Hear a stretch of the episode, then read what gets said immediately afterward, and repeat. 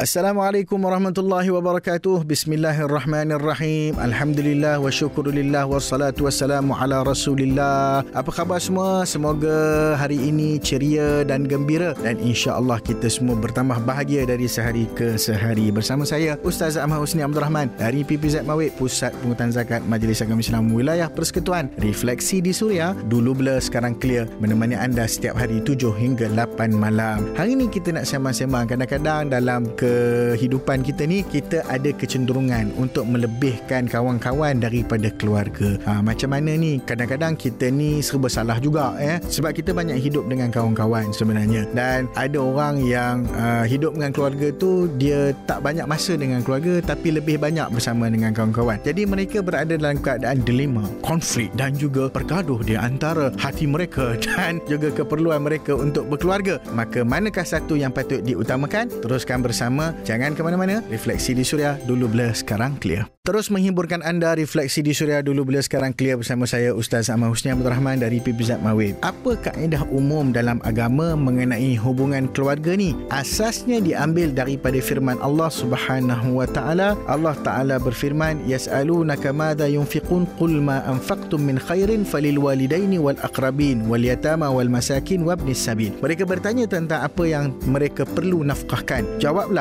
apa saja harta yang kamu nafkahkan hendak diberikanlah kepada ibu bapa, kaum kerabat, anak-anak yatim dan orang miskin serta orang yang di dalam perjalanan. Semua kebaikan yang kamu buat Allah Maha mengetahui akannya. So dalam ayat ini kita faham bahawasanya dalam keutamaan berbelanja pun Allah utamakan belanja kepada keluarga dan dalam satu kaedah menyebutkan al-aqrabun aula bil ma'ruf orang-orang di kalangan kaum keluarga itulah yang paling utama untuk didahulukan dalam melaksanakan kebajikan. Kaedah umumnya apa-apa pun family is first. Keluarga diutamakan. Refleksi di suria dulu blur sekarang clear. Refleksi di Suria dulu bila sekarang clear bersama saya Ustaz Ahmad Husni Abdul Rahman. Okey, okey, okey. Faham. Kita ada kawan-kawan. So kalau kawan-kawan dah minta lepas tu clash dengan keluarga macam mana pula Ustaz? Okey, katakanlah macam ni. Kita bagi satu situation.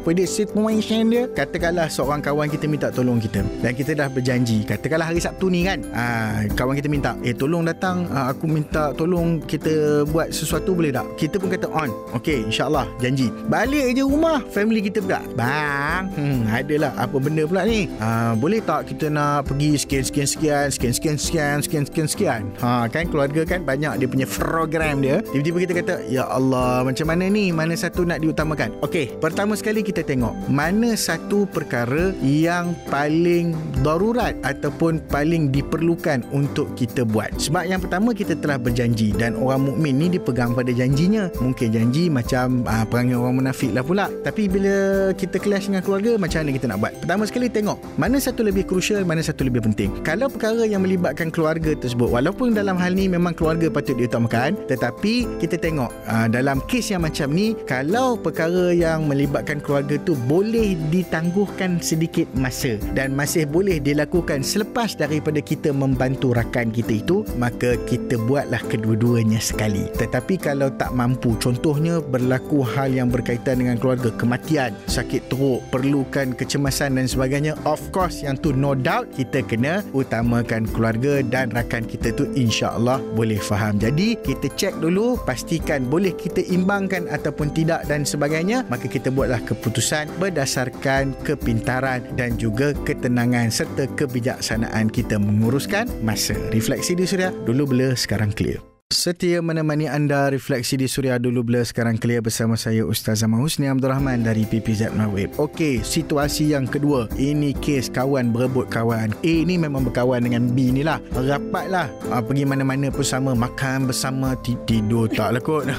ha, lama itu dah lain lah kan. Ha, makan bersama. Berprogram bersama. Bekerja bersama. Ha, maknanya hari-hari dengan orang yang serupa. Tiba-tiba uh, si A ni kata, eh aku hari ni nak kawan dengan C, D, E, F lah pula. Yang B ni dah hari-hari kan? Dan B ni pula terasa gitu kan? Hati sudah terluka terguris. Kata macam A ni macam dah tak kawan dengan dia pula kan? So macam mana pula dalam hal ni? Dalam hal ni kita kena berlapang dada. Terutama dalam bab kita berhubungan sesama manusia. Sebab kadang-kadang ada masa-masanya memang betul kita rapat dengan seseorang tu tak semestinya rapat itu mesti bersama ha, dalam semua keadaan. Ha, rapat itu maksudnya dia memahami kita. Dia mengetahui isi hati kita dan dialah yang boleh kita harapkan untuk mendengar masalah kita dan seumpamanya. Itulah yang maksudnya rapat. Dan kadang-kadang ialah hubungan pergi makan dan seumpamanya bukanlah uh, itu semata-mata nilai persahabatan. Sebab persahabatan ni dia lebih daripada itu. Kalau kita nak tengok dalam Islam pun sendiri sahabat ni dengan sahabat yang lain boleh dianggap kalau sahabat karib tu uh, contohnya saya dengan seorang sahabat saya. Saya nak pergi rumah dia masuk dalam rumah dia nak ambil barang dalam peti air dia untuk saya makan untuk saya masak untuk diri saya boleh buat macam tu. Itu dia punya tahap persahabatan. Kalau dah sampai to that extent maknanya uh, persahabatan dalam agama ni dipandang hampir-hampir macam keluarga sendiri. Hampir-hampir uh, macam uh, orang yang sepatutnya kita santuni uh, dalam kehidupan kita dan tak kisah kalau dia nak keluar masuk rumah kita tetapi dengan syarat mematuhi peraturan-peraturan syarak. Macam yang saya sebut tadi sampai boleh ambil barang dalam rumah kita untuk untuk dimasak dan kalau dia nak masuk makan dalam rumah kita pun boleh sebenarnya. Sebab itulah uh, dalam persahabatan ini dia ada beberapa peringkat-peringkat persahabatan dalam Islam. So uh, janganlah kita mudah sangat terasa apabila sahabat kita yang karib ni nak pergi bersama dengan orang lain pula sebab kita menyebarkan kebaikan menyambung ukhuwah sesama muslim itu kan digalakkan. Uh, dan tidak digalakkan pula untuk kita hanya duduk dalam sekelompok dan tidak bergaul dengan kelompok yang lain. Sebab kelompok yang terbaik adalah manusia yang apabila dia bergaul dengan ramai orang dia bersabar dengan kerenah semua orang. Maka itulah manusia yang yang terbaik. Insyaallah moga-moga persahabatan kita lestari dunia dan akhirat. Refleksi di suria dulu blur sekarang clear